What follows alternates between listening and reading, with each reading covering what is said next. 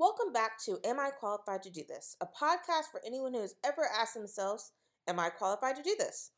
I'm your host, Katherine Kelly, studier of imposter syndrome and constant asker of the question, Am I qualified to do this? including right now as I record and edit this podcast. I'm so excited about this week's guest. She's a best selling author, podcast host, and amazing career coach. She's a champion of women in male dominated fields, a negotiation guru, and simply an amazing human being. Let me introduce you all to Jacqueline Twillie. Jacqueline is the founder and CEO of Zero Gap, a company focused on helping women in male dominated fields find their confidence, clarity, and leadership. She's also the host of the Winning Season podcast, which focuses on tools and strategies that help women enhance their leadership blueprint and embrace their power to be effective in work and life. I had the honor of meeting Jacqueline. I had I had the honor of meeting Jacqueline thanks to my last job when we hosted an event for young professional women on negotiation. From the first time I met Jacqueline, her energy and dedication to helping women was contagious.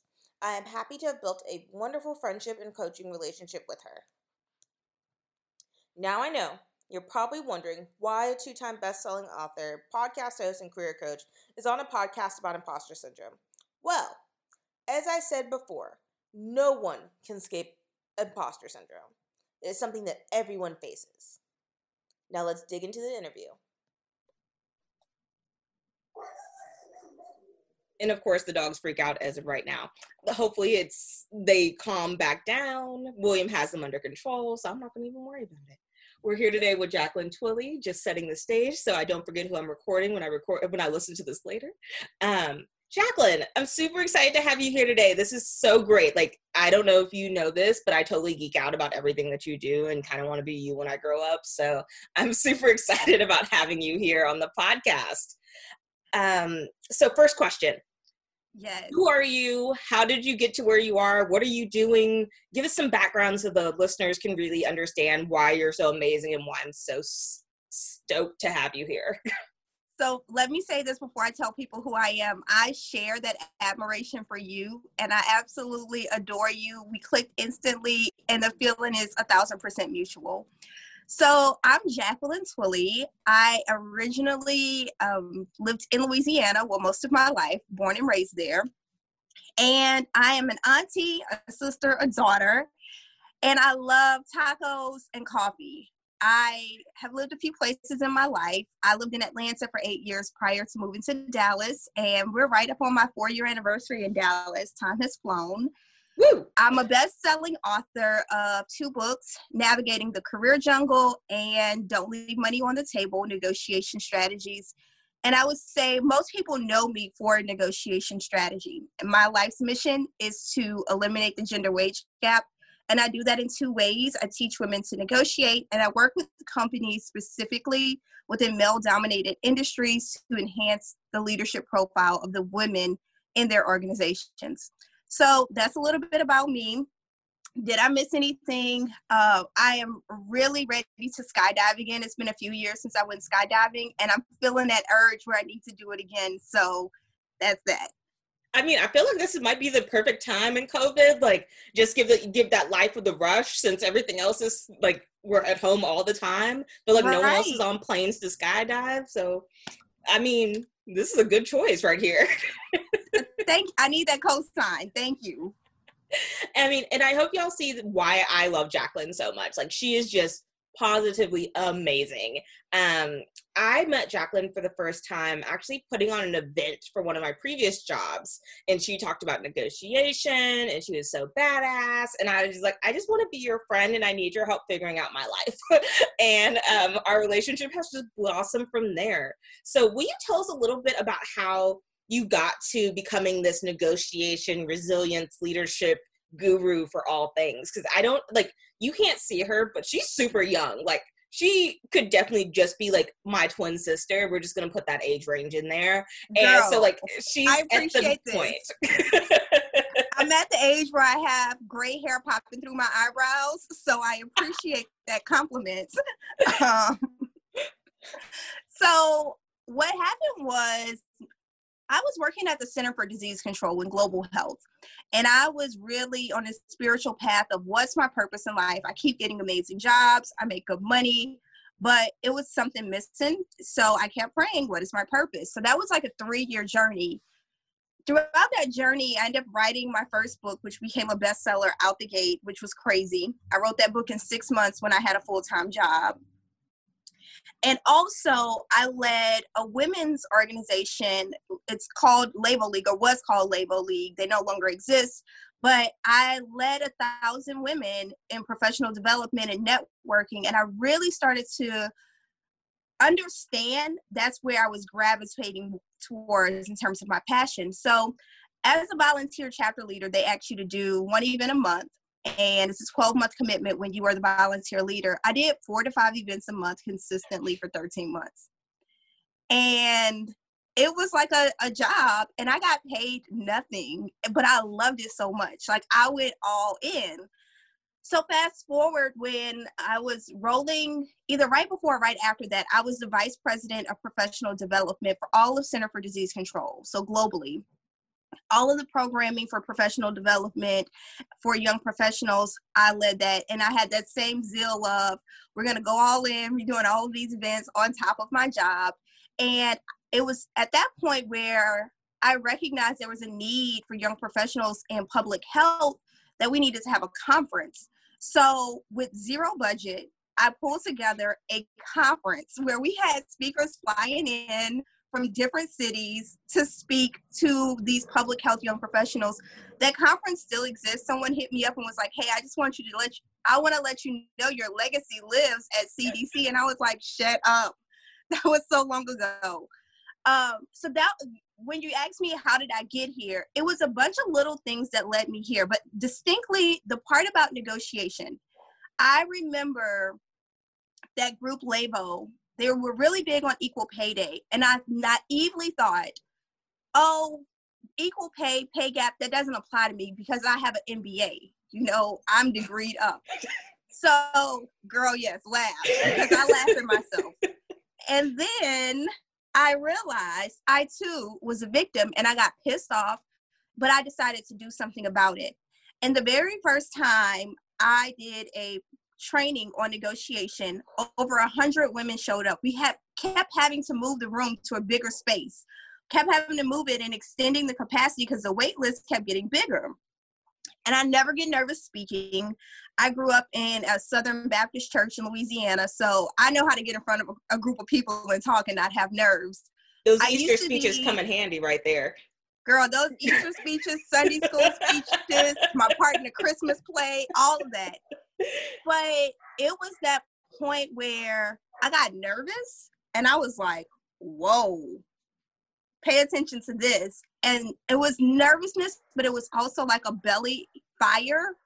And I was like, this is it. This is what I've been praying for for three years. And it was like off to the races. Like I had been passed the torch in a relay race and I was on. That's beautiful. And like I, like if you have not had the pleasure of watching one of Jacqueline's videos, I recommend you go follow her on Instagram right now and um, watch her just speak to you because it feels like you have your big sister sitting you down having a conversation with you about all the things you didn't know you need to know. and that's like one of my favorite things about it because it doesn't feel lectury. It feels so authentic and it feels so genuine and it's just it's amazing. Um, so let's talk about imposter syndrome a little bit because you yes. like on several levels you talk about imposter syndrome. So let's start yes. with have you ever felt imposter syndrome during this uh, transition time of becoming the guru, guru in negotiation that you are? Hell yes. Period. We all struggle with it. Um man. So imposter syndrome, I always say that self efficacy is the antidote to imposter syndrome. That belief in yourself to get things done. And for me, when I wrote my first book, that was my first bout of like serious imposter syndrome. Six months working full time, bang the book out. I really didn't tell people because, you know, when you work at the US government, you have to get everything approved that you do extracurricular. So I was like nose deep doing my work. And I also didn't want anybody to ever say, oh, she, um, that's why she was slacking because she was writing a book. So I made sure I delivered on a high, high level while I was writing the book. But and I was confident. The week before, maybe two weeks before the book came out, I wanted to pull it. I started having these thoughts about, well, you're in your 20s. Well, what will people say? You don't have a pedigree of other people who write books. All of these crazy thoughts came out of nowhere. And I was dating this guy at the time, and he was like, um, I helped you pay to get this book published, so you got to suck it up. Gotta love that when money's involved, you're just like, it's already paid for, so we gonna have to do this. right. And he was like my angel at that time because I really was gonna shut it down. But in terms of negotiation, I do remember I was also listening to this podcast. This is before podcasts got big. Uh, John Lee Dumas, who talks a lot about entrepreneurship, he had said that in a court of law, because he was in law school for a minute, this podcast host, in a court of law, to be an expert witness, the definition of expert is someone who knows more about a subject than someone else. And I was like, that's it? and I was like, well, hell, I've been reading all of this stuff about negotiation. I go to these trainings. I fly to different cities to go to conferences to, to learn. Of course, I know more than other people. Like, I'm immersed in this. And then I started six hours a day I would spend six hours a day studying negotiation, period. That was my commitment to making sure I knew more than someone, the proverbial someone else. And that was my trick to get over imposter syndrome. That's awesome. Like I never thought about it that way. Like I, I there's so many times where I'm just like, oh, I'm not an expert in this. I'm like, no, but I am. Like I live this experience. I am this experience. This experience just keeps coming to me. like right. that makes me an expert in this. Like that's all you really need is some type of lived experience of it to be an expert. yes, yes. And let's talk about how mediocre white men really benefit from this because they know this definition through and through and they know that that's all they need is to to even think that they know something more than someone else and they are the expert. Girl were you in my calendar yesterday? Um so yeah they they are really really good at this. Um just being like well the entitlement to think because of who i am because i was born into america I automatically know more than others.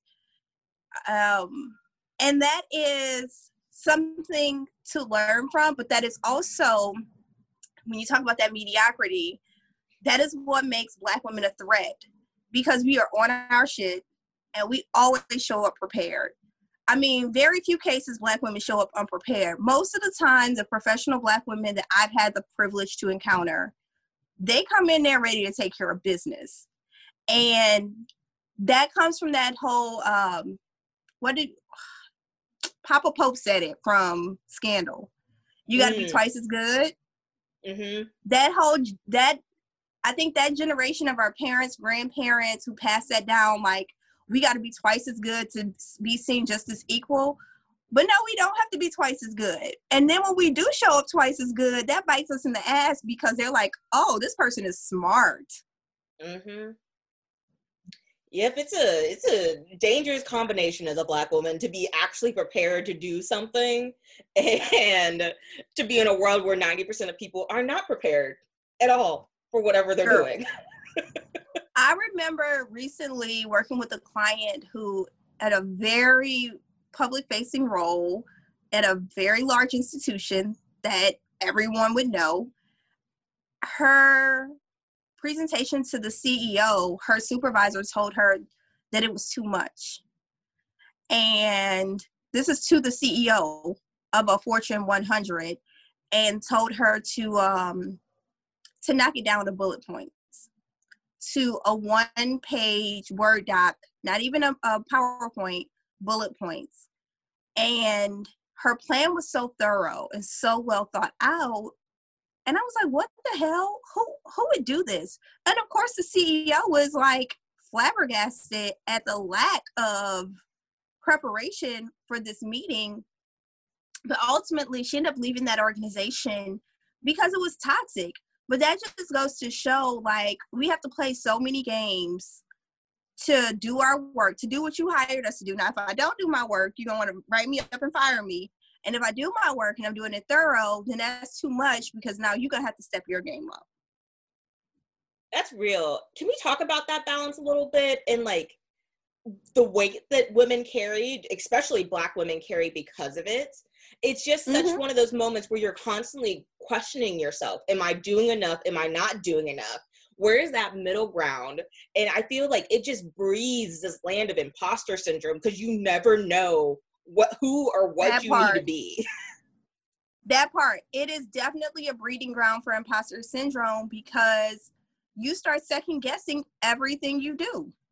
And it's like the professional gaslighting that goes on in corporate spaces is a contributing factor to imposter syndrome, hands down.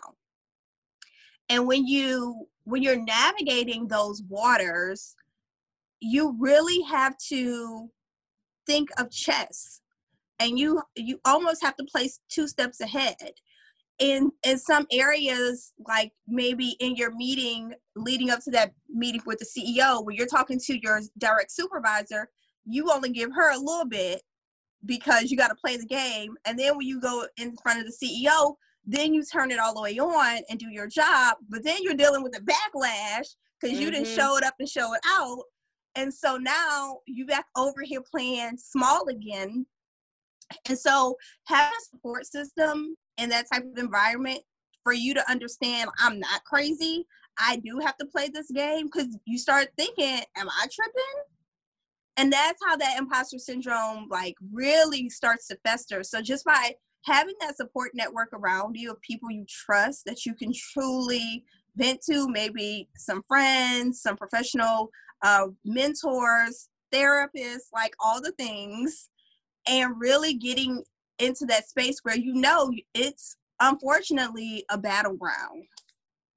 It really is. And it's so sad. Like one of my friends, when I took my newest position, I was telling her how excited I was about like the professional development opportunities and that they really wanted to invest and grow in their talent and challenge their talent and stre- stretch their talent. I'm like, I've never experienced that before anywhere. And she goes, I'm so glad you're no longer in a toxic relationship with work. And I was like, ooh. Oh. I was like, I had never thought about work that way. But like when you're crying underneath your best friend's desk at during work hours because you don't know if they're trying to fire you or promote you all at the same time. Yeah. It, there's no other way to describe it than a toxic relationship. And it's it's just I've been lucky enough to make some of my best friends in some of the most traumatic um, spaces honestly which is probably not the best thing in the world but like you grow I, I call it trauma bonding. You trauma bond because those are the people you look to to be like i'm not crazy right? Like i'm just trying to do right. my job and leave. Yep. Yep. Been there. Been there. I used to um there was one job i had early in my career the handicap stall in the women's restroom is where me and somebody else, another woman, would go to cry at, during the day at work. And sometimes one of us would be in it already. You could kind of go and you could hear like the the faint sniffer, and then it would just be a knock on the door, like "Let me in." And then we're both sitting on the floor in the handicap stall at work, crying. That was the first time I actually went to therapy because I was telling my doctor about it, and my doctor was like, "Um, this is like my primary. She's like, so what you're experiencing, you probably want to get some support. Here's some people to call. because this was like really early on in my career. I was early 20s and I just thought that this was probably normal. Because you yeah. don't know better when that you're that early in your career and somebody else was going through it. So I wasn't isolated. Girl, that trauma bonding is the worst. I mean, it's it good, is. but it's bad. Agreed. My best friend in the whole world, who's probably listening to this right now. Hi, Emily. We trauma bonded. Like she tried so hard not to be my friend, and then like everything just kept happening, and like she is my ride or die now because of it. Yeah. It is one of those things where I'm just like, you shouldn't have to go through that much together to become best friends, but okay. Right. Um, let's talk a little bit about like setting up that support system for yourself mm-hmm. to kind of get through these toxic work environments to help you really advocate for yourself in these workspaces and to help you really kind of understand when you should like just leave. I think that's the hardest decision when you're just like, I need to just depart from here. like it's not yeah. going to get better. So that support system, I'll recall when I left that toxic job that I just uh, mentioned, I reached out to a guy who was in the professional association that I was a part of, Black MBA Atlanta. And I reached out to him and I asked him if we'd go to lunch. I needed some advice. And when I kind of gave him high level, and this is what I would say to anybody when you're going through drama at work, never get into the nitty gritty. Always keep it high level until that trust is established because it's important to have boundaries. So I gave him some high level what was up, and he told me, he was like, Listen, I'm not the one to help you with this, but I have a friend. So he set me up with um, a senior executive who had an office near mine, and we would meet every other Friday for lunch at his office place. And he would kind of I we had established a trust at that point where I could be frank with him and tell him what everything that was going on. And he was the one who told me you have to put a nuke game plan in place because it was getting so toxic there. Uh, I mean, Wolf of Wall Street type of stuff. Like mm. people were doing drugs. It was just too much. People were having sex with each other. It was so crazy.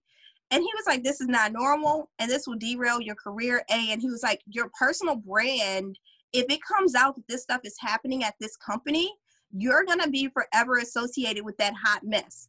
Get out. So, what I ended up doing was he told me to reach out to people that I trusted, which I had a list of people that I trusted. And I just started telling them, hey, I'm looking for a new opportunity. And I told them exactly what I wanted. But to your direct question, how do you establish that network?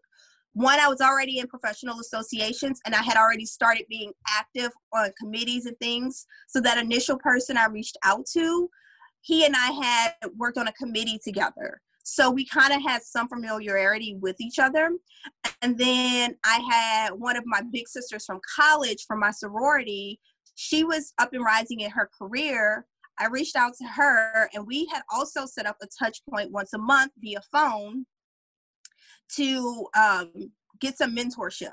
So that was like a 30 minute once a month chat or maybe an hour chat. And in addition to that, I told you my primary sent me to a therapist. So I had my therapist in the bag. And then I had one of my friends who we shared the same felt faith. She was like my daily prayer partner because you need all the things to get through this. So that support network really came from my, me nurturing my network, which you know the best time to network is before you need to network. Mm-hmm. And I think that's um one of the great things about growing up in a hair salon. My mom has a hair shop. Growing up in a hair salon taught me was that how to network. And I didn't realize it was networking because in a black hair shop, everybody is all up in your business mm-hmm. and everybody gonna give you advice and you have to learn to talk to so many different personalities so that was um really critical in me having those skills from my youth that translated to me being a professional and really knowing how to network for and build it cultivating those relationships. That's a, like I, I like that metaphor about like learning to network in the hair salon because it's so true. Like you know everyone and even as a little kid you learn when you should be quiet and just listen. When you can mm-hmm. slowly interject yourself into things you start picking up on like what type of compliments people like to get them to open up. Like hairdressers are like the ultimate networkers because they have to make yes. everyone feel comfortable and they have to make this feel like a community regardless if you knew that person 12 years or just right then it is it's yep. and that's really the epitome of networking yeah yeah absolutely um so let's talk a little bit about when you knew you had to leave how did you mm-hmm. make that decision and how did you feel as though you kind of backed yourself up in making that decision because i know a lot i feel that when i'm like i need to leave but i'm just like but what if i don't get something better what if this mm-hmm. like what if i'm losing a great opportunity if i if, if I, by leaving instead of staying and kind of all that secondhand negative talk that you give yourself yeah and and i'm gonna broaden the scope right now and not talk about that one specific toxic job because that was so toxic. I knew there was no other option. But when I was in the traditional workforce, I remember when I left different companies at different stages, what helped me to realize that I needed to leave was that I always had a vision of growth. And I knew what I wanted to contribute. And I think that's something that a lot of people struggle with is having that clarity. Um, and that takes a lot of work. But I was very blessed that I always had that clarity of where I wanted to go next.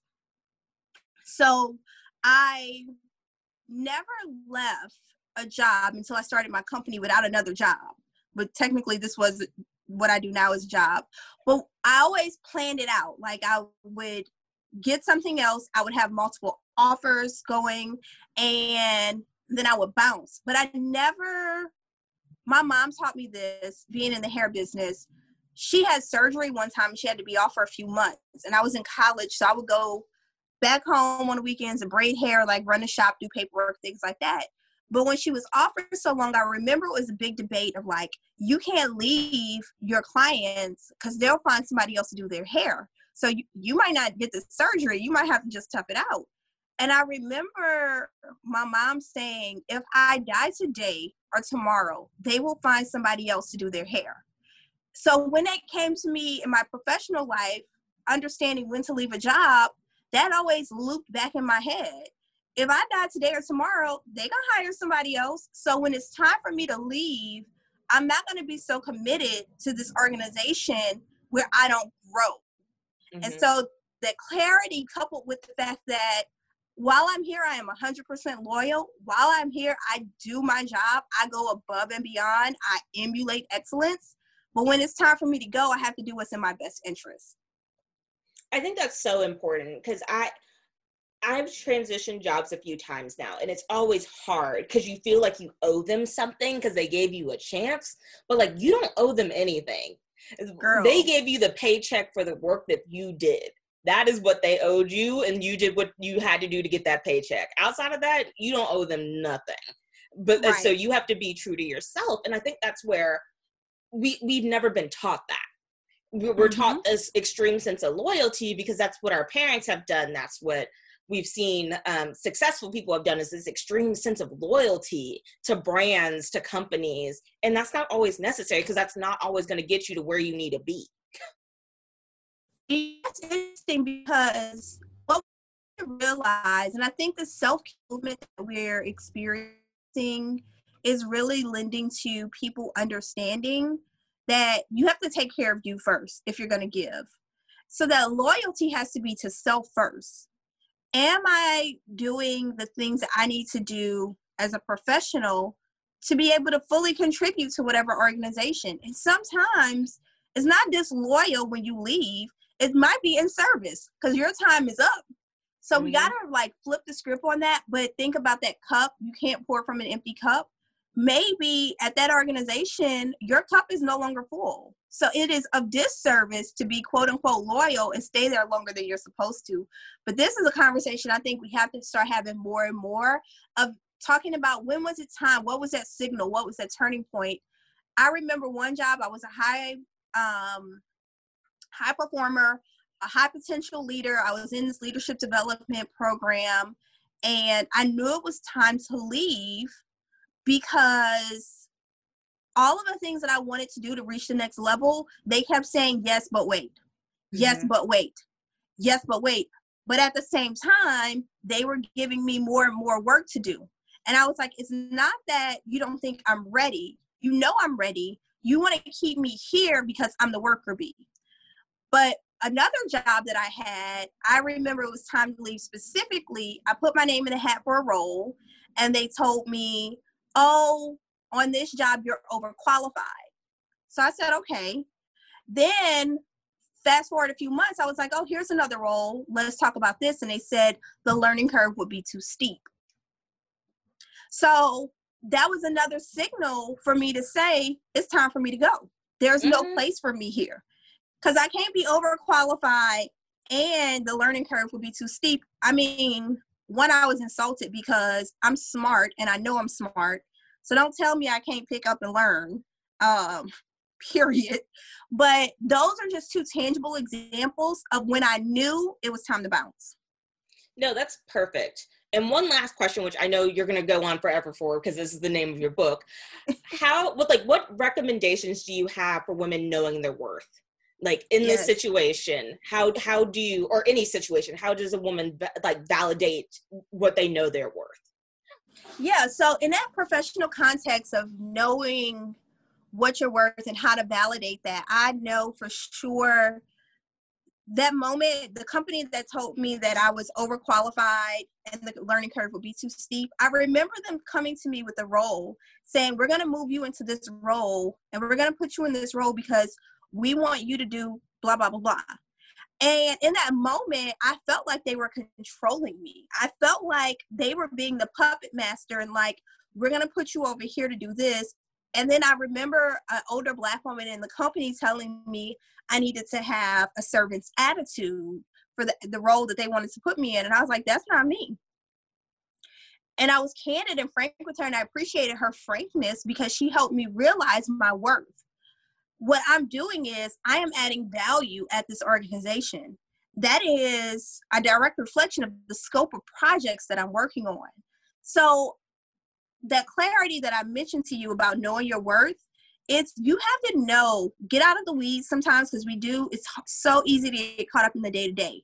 I was able to pull back, and I think because I was running professional development for organizations, I had that outward lens to be able to pull back and zoom. So I'm looking at the scope of projects that I'm working on, and I know nobody else is doing that. And the different areas in which people regularly called me, Jacqueline, can you do this? And Jacqueline, can you do that?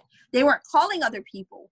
So, because of that, in that moment where she told me I needed the servant's attitude, I realized I'm adding significant value here. Okay. And then it clicked. Whoa.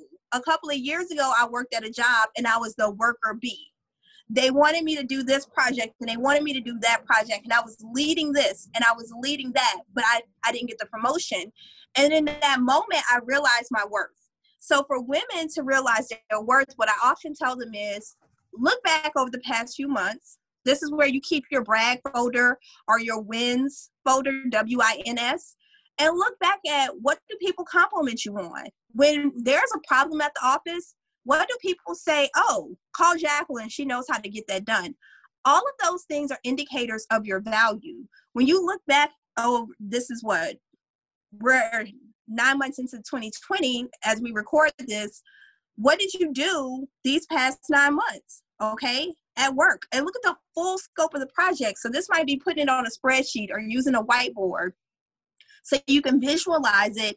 And those are the tangible things to help you start building on, whoa, I'm doing this and I'm doing this and I'm doing this, I'm adding value.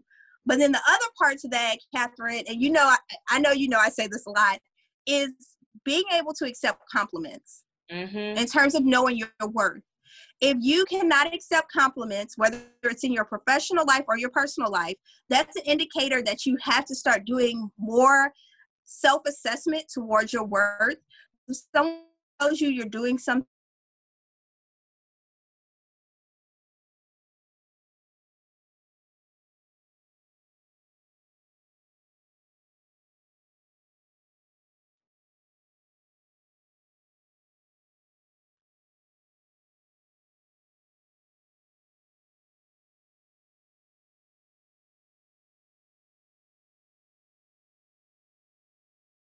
things actually believe it and feel it like wow i can take but in our personal lives or your outfit is cute and you're like oh this whole thing?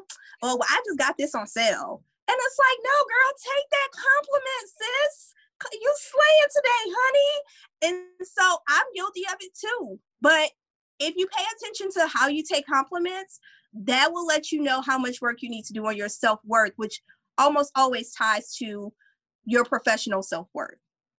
That's so very true. And that's one of the biggest things I've learned from you is to how to better take professional compliments and like just compliments in general because I am terrible at it. I'll be the first one to you like downgrade to a compliment. I'm still pretty bad. I'm getting better. I'm better at work than I am in like real life. So like I'm gonna take that as a win all the way around. okay. But it's it's one of those things, it's hard, but it's one of those things I now say thank you, I appreciate it, and then I write it down. Because maybe at mm-hmm. that moment I can't process that I'm getting a compliment, but I can a little bit later on when I go back and read it and be like, oh yeah, I did slay that, didn't I? so it's one yes. of those things like even if in the moment you're not great at taking the compliment. Making sure that you just acknowledge thank you. That was i really appreciate you saying that. That's really that can be your canned response to every compliment. And then write it down and process it later. Yes. Yes yes yes.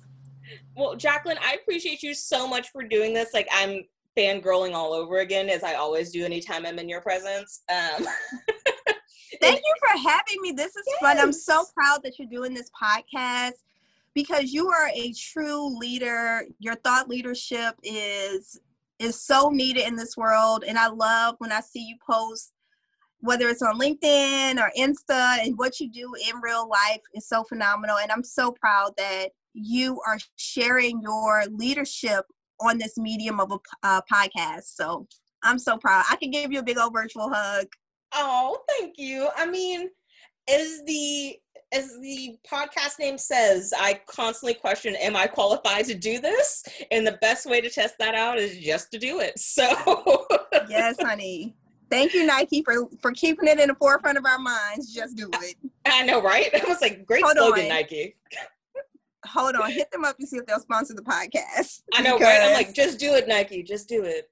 Right. Like, get these coins. I was saying, how many times can I say this right now? well, well, we'll talk about that later, Nike. Thank you. yes.